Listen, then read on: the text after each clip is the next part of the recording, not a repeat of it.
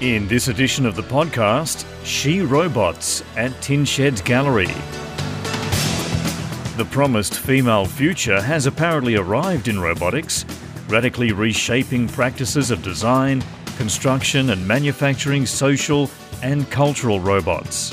She Robots features iconic and emerging examples of robotic tools, toys, and companions from across the globe and asks the fundamental questions about the nature and processes of contemporary robotics through the lens of female perspectives.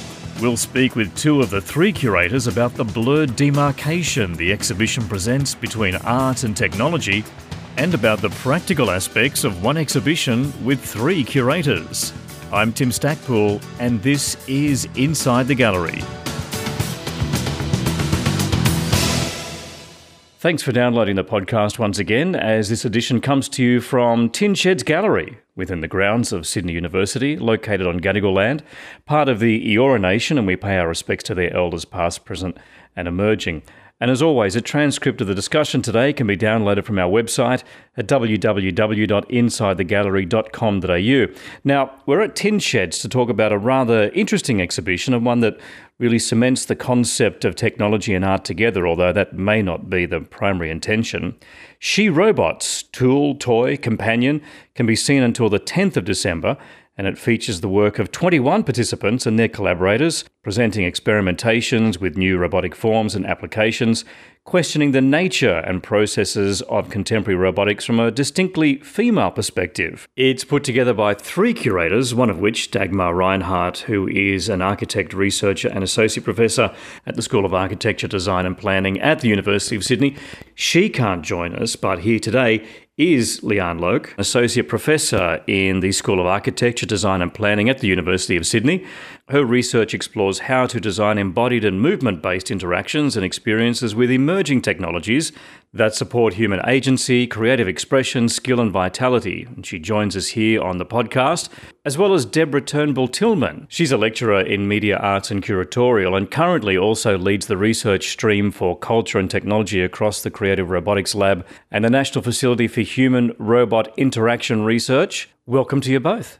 Hello. Lovely to join you, Tim. Leanne, let me start with you. I'm kind of finding it difficult to describe what this exhibition really is. But before we get to that, let's go back to how it all came about. I think the idea for the exhibition probably came about only a couple of years ago. It did emerge out of work that I've been doing with uh, my long term collaborator, Dagmar Reinhardt, who's also one of the curators in the show. And uh, she has been working in robots in architecture for at least the past decade. And she did host a big conference, an international conference um, in Sydney in 2012, Robots in Architecture, that did bring a lot of um, international uh, researchers. Uh, to Sydney and published a book out of it. So she's been looking at that area of robotic fabrication, tools for architects and designers to use. I'm an interaction designer, a, an artist, and a performer, and Dagmar is an architect and designer, and we both do research and creative practice. So, in bringing together our different fields and interests, we're now working uh, very strongly in the area of collaborative robotics. So, looking at what happens when robots become in very close contact and proximity to humans, and we're bringing a variety of methodologies and thinking to that. So, it's also like very practical ways of thinking about tools and what you can do with them in new contexts, but also looking at more artistic approaches where we might look at how you, like for example, one of our works, which is a lipstick drawing robot, how you can actually um, sort of unpack that action of a very feminine ritual of putting on lipstick that's almost universal. And what do you do when you put a robot into that particular repertoire? There are three curators across this, and you seem to have broken up or demarcated your exhibition, I guess, in three different areas. So, design architect, as you just mentioned, an artist performer, and a media curator. Has it been a challenge working together, collaborating in that fashion? Um, I think that in this way it hasn't been difficult. So I've worked with Leanne and Dagmar for probably the last 15 years. Um, I've known Leanne since she was doing her PhD. We've never had trouble working together. It's always been collaborative. It's always been kind of this riffing off of each other for ideas and like with the different specialisms that we all embody and all kind of radiate to the community and draw back to us into our research centers it's really easy to pull together quite a disparate group of practitioners and, and a multidisciplinary exhibition. And you know i don't think anybody that we asked said no. Mm. everybody that we asked said yes. So i think that's kind of a testament to the way that we work together. And when they asked me to work with them i just said yes right away There's so many different facets to the exhibition. I mean, was it? Did you start off with hundreds of concepts and then have to whittle them down? How did you work that out between yourselves? I was invited um, kind of in a, a, more production and gallery liaison role because that's kind of what I did before. I was a curator at the Powerhouse Museum and an independent curator for about 10 years with researchers in this in these disciplines. And Leanne and Dagmar, I think, kind of conceived it together out of the work they had been doing together, like the artworks that they had been doing together. And then they came to me and said, What if we had a show that embodied the way that we're making artworks together and other people that are working in the same way? And, and what if it was all women?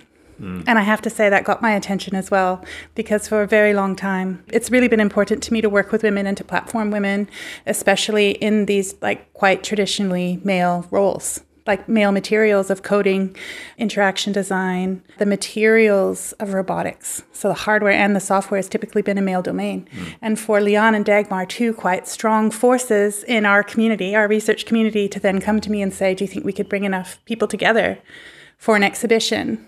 I just went, Yes.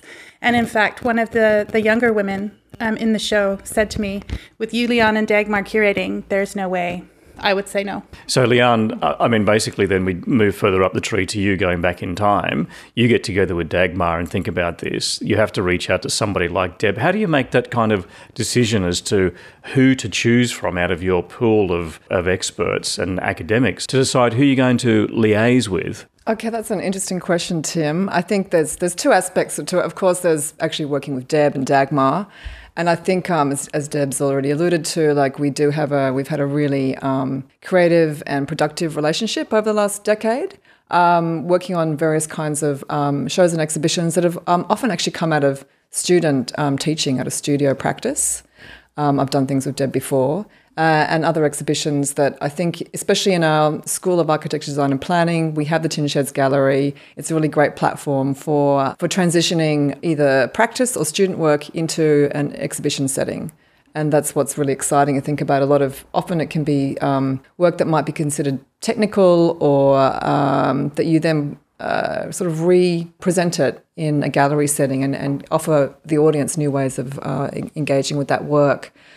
The Tin Sheds Gallery has, has recently relaunched and has an open call for programs. Um, and so they do offer a lot of uh, resources um, in terms of helping us produce the show. And um, we're hoping this will be the first, this is the first iteration of She Robots. And um, we're already thinking much bigger than just this um, show in Sydney, which of course is, is an, really an experimental form of how we can bring together this incredible network of women from around the world. Part of what we're doing is the network of women is as important as the works themselves. Yeah. I think in that too, you could say that's a more feminist approach in terms of approaching this exhibition and and, and networks that we're trying not to be competitive. Um, we're trying to create opportunities for younger women. Uh, opening up, um, I think, career opportunities for girls in high schools who might not have thought about robotics in this particular way. Yeah. And so we're trying to, as, I guess, dispel the sort of myth of what robots are that we see in popular culture. That tend to be, you know, you've got the movies and all those kinds of humanoid robots, uh, but then you've got a lot of, you know, the past probably 50 years of research have been in laboratories. It's really hard engineering work and all that kind of stuff. So we're looking now at this moment in time when I think, you know, in the next decade, there will be robot, we'll be living with robots. And so that's the big question we're also asking what's that going to look like? And how can women bring a very sort of valuable perspective to that. So, Deb, are we looking at an exhibition of art here, or is it is it a display of technology? Where does this sit? This show? Well, I'd say it sits kind of in three, like with three disciplines as a guide, but the actual conversation across the space and across the disciplines is that there really is no one way to display this. We have to display it in a multiple approach way. Like we have to show it in its different key forms. So we thought about actually our disciplines and we thought, like, what are we good at? Dagmar obviously is going to do tool and industry. You know, Leanne's obviously going to do the creative, performative works that her own practice embodies.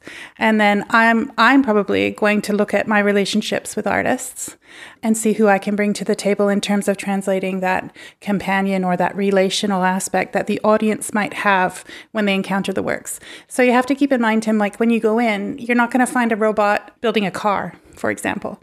You're not going to see a robot lifting a human in and out of bed or or changing their drip in a hospital bed. You're going to walk in and you're going to see different building materials arranged in certain ways. You're going to see films that are speaking to each other over over thematic uh, relationships. You're going to see, you know, questions around domestic care and should robots be looking after babies. And then you're going to see a seminal work by Mari Velonaki where she uses iconography like wheelchairs. They're not wheelchairs, but they are they look like wheelchairs. And they perform a kind of romantic dance with each other and write poetry to each other. So two people at a time go in there and they move around with the robots, and the robots learn how they move around and start to engage with the audience members.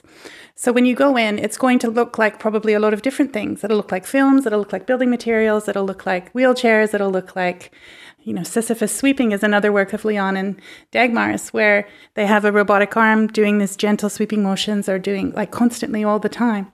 So it pulls on an ancient Greek myth, but it's in a in a contemporary context of what will robots be doing when they are living with us in our homes.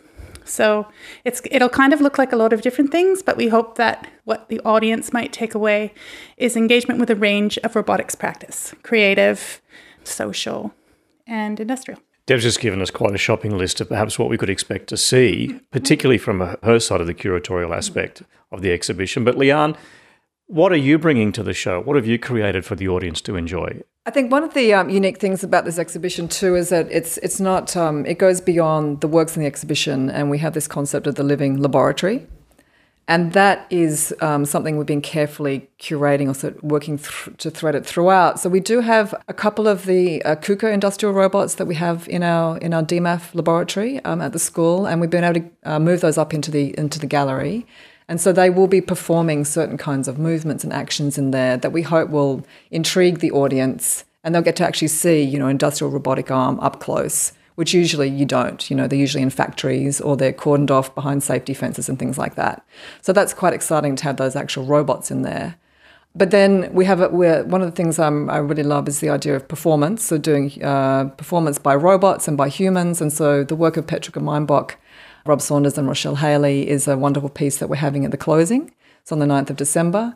Well, there'll be two dancers and their cube robot we'll be doing a performance work with Rochelle, um, also doing some gestural drawing. So you'll see a very different kind of robot. It's a cube. We don't normally think of robots as cubes, but they're really interested in exploring, I guess, the shape, the form, the morphology of robots and how you get these unique languages that uh, emerge out of humans and robots interacting. 21 participants in this exhibition. However, not all the works that you want to include actually can be here in person, if I can put it that way. Is there a significant online component to this exhibition as well? Tim, yes, that was one of the, the challenges we had actually with the show. There was all this amazing work from around the world, but most of it we couldn't actually um, get here because it was either a robot, like a large robot that would cost thousands of dollars to transport, or large works and structures. So some of the show does have quite a, few um, videos of like process work, so we can actually see how these women are working with robots, how they're creating them, and creating different kinds of materials and things. But we do have a really active online program.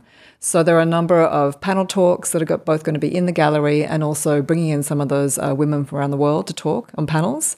And then there's a couple of workshops as well that are both in the gallery and remote. So you can actually learn. We're inviting um, practitioners, uh, students, other researchers to come in if they want to join these workshops, where they can actually learn about new robotic techniques. Um, it might be about doing cloud controlled, remote controlled robotic fabrication, or it might be about using a, an interesting interface to be more creative in terms of how you design structures. And so um, people actually get to learn those tools, which are not really available at the moment, and really sort of put them at the cutting edge of also their professional practice. But do you have a particular focus in order to ensure that what you're presenting is that balance between art and technology? Yeah, I think so. I think because all of us are are involved with the arts and in creative practice as part of our disciplines. Um, one of the one of the talks that go with the companion theme is about gender, sexuality, and ethics of robotics. So that's like how what do the robots look like? What rights are they due, depending on the way that they look? Um, are they in their infancy, or are they quite an established type of robot? So, so all of those kind of topics will be discussed in some of the public programs.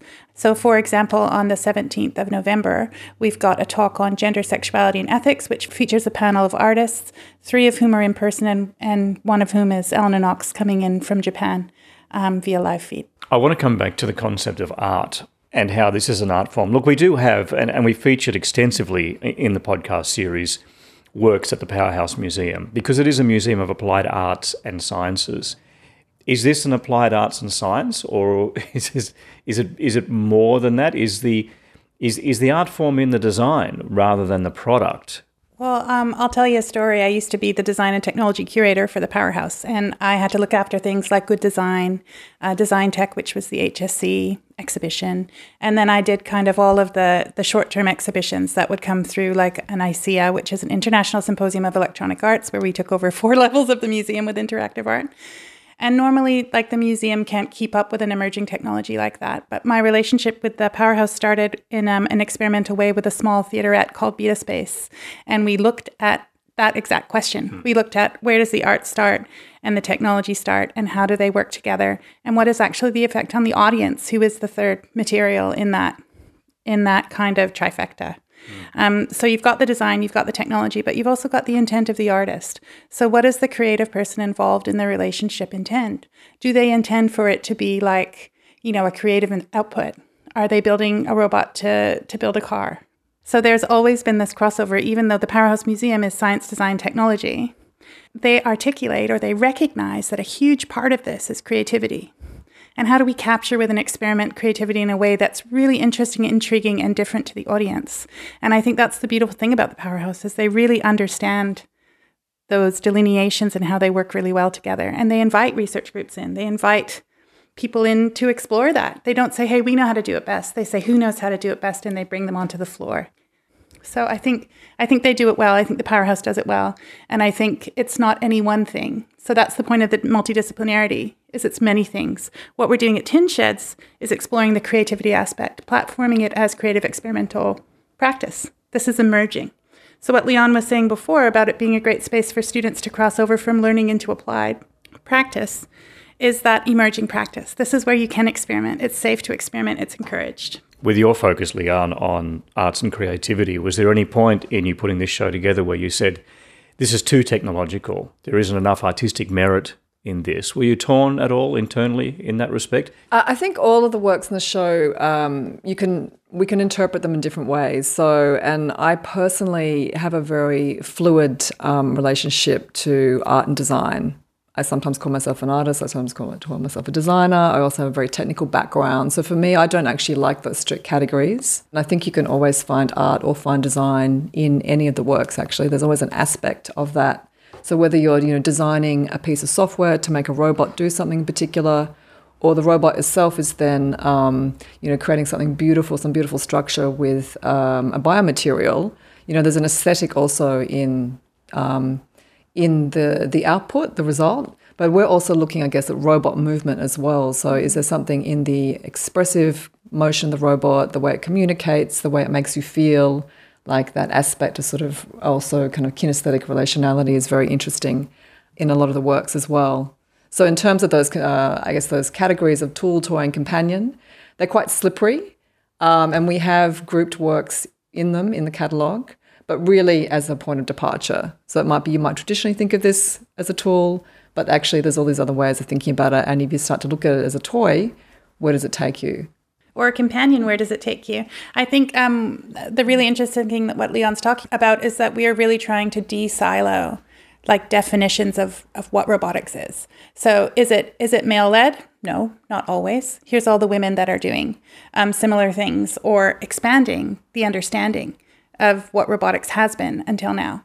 And, you know, they're doing it in the same way. They're in the research labs, or they're working with industry, or they're making artworks, but they're not generally platformed at the front of those industries. So that's what we really wanted to do. I think when we came together, we really saw the importance of bringing women to the to the forefront in a creative and expressive way. And um, and I think even the even if you look in the industrial category in Dagmar's category, it's incredibly creative like what she's getting the robots to do. Like these are really strong robot arms that can lift cars and things. Like they're so strong and typically considered quite dangerous. Like they need to have a technician with them at all times. Dagmar's programmed them to do these really beautiful things you know like beautiful sweeping or like the twirling of like a honey spoon or or something that you wouldn't even think of you know, and she slowed it down and made it gentle and, and choreographed it in a way that you understand the machine in such a completely different way. And Leanne, I wonder if you could talk to the Galathea girls, um, Idle Hands, because that's another project that I'm really excited about. Yeah, the work um, Deb's alluding to here is um, by this fantastic uh, duo, uh, Gili Ron and Irina Bogdan from, from Europe, and, and they go under the, t- uh, the name of Galathea. And we invited them, they have a, a film in the show, but they, we also invited them to um, respond in a sort of cross contamination of this work called Sisyphus Sweeping, where the robot's sweeping in an endless loop. And they had this really beautiful idea of um, looking at the secret life of robots. What do robots do when humans are not around? Like if you did have these industrial robots in the show, when the humans disappear from the gallery, what do they get up to? Are they, um, or are they striking? Do they have, you know, are they, you know, like, are there, is there a sense of robot rights? You know, are they just slaves to humans or do they have their own agency? So we're really interested. Um, that will be developed during the show. We haven't seen what their response yet, but it's a really exciting form of sort of intervention in, in the living lab category.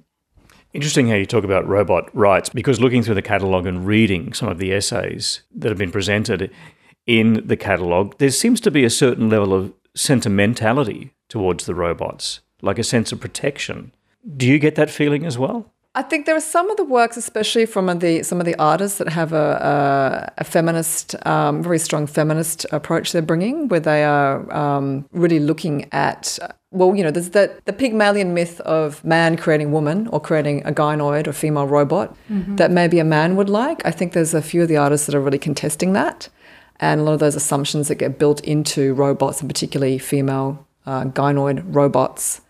And then Elena Knox, um, who's an Australian artist now working in Japan, she's been doing incredible work uh, looking at these gynoids that are usually taking on female service roles or servicing, you know, in the hospitality industry, or they might be sex workers. So she's doing this incredible work where she's really critiquing that and looking at the rights of gynoid robots uh, usually through film work. So she creates, she actually employs, I'm sorry, employs, she uses, the actors are gynoids. Yeah. Yeah, yeah. I don't know whether she pays those gynoid uh, actors, but they are Extra actually, yeah. so there's a, a fantastic film called Pathetic Fallacy in, in the show that um, is an elderly human woman and a gynoid um, having a conversation together, and the older woman is brushing the younger woman's hair.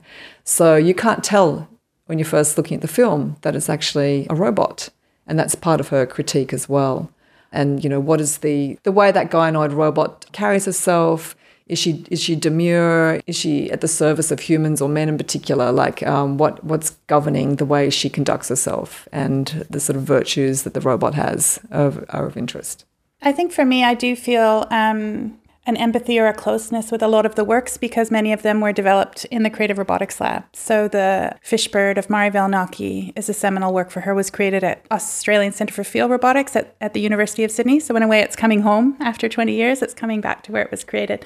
But it was developed all over the world um, in different iterative exhibitions and has done a lot of development at the Creative Robotics Lab. Petra Gemeinboeck's work, uh, which is the Moving with Non-Humans Now, was originally Machine Movement Lab, also developed at the Creative Robotics Lab, and Elena Knox's work, Pathetic Fallacy, was also created at the Creative Robotics Lab. So I have seen these works grow over the past decade, and I do feel really close to them, to the elements, to the people who made them, the women who made them, to the output, to what they've become. So there is a lot of care in in putting them forward, in putting them forward for the world to then consume and and kind of feedback on what they think. I think that there is a risk and there is a vulnerability about putting these things out there that aren't fully formed yet. And I think that that's that's probably the risk and the inherent thrill of it. Well, it sounds like a terrific exhibition, and I certainly recommend anyone to come along and take a look at it, whether you have an interest in art or technology or a mixture of both. And I really thank you both for your time on the podcast today. Thank you. It's Tim. a pleasure, Tim. it was fun. See you at the show. That's Associate Professor Leanne Loke from the University of Sydney, along with Deb Turnbull Tillman, who's a lecturer at UNSW Art and Design, both one of three curators of She Robots at Tin Sheds Gallery. And you can learn more about that at the Sydney Uni website. The URL is a bit convoluted, so just Google Tin Sheds Gallery or follow the link in the description of this episode at www.insidethegallery.com.au, where you can also download a transcript of our discussion today. That is the podcast for this edition. Until the next episode, I'm Tim Stackpool. Bye bye for now.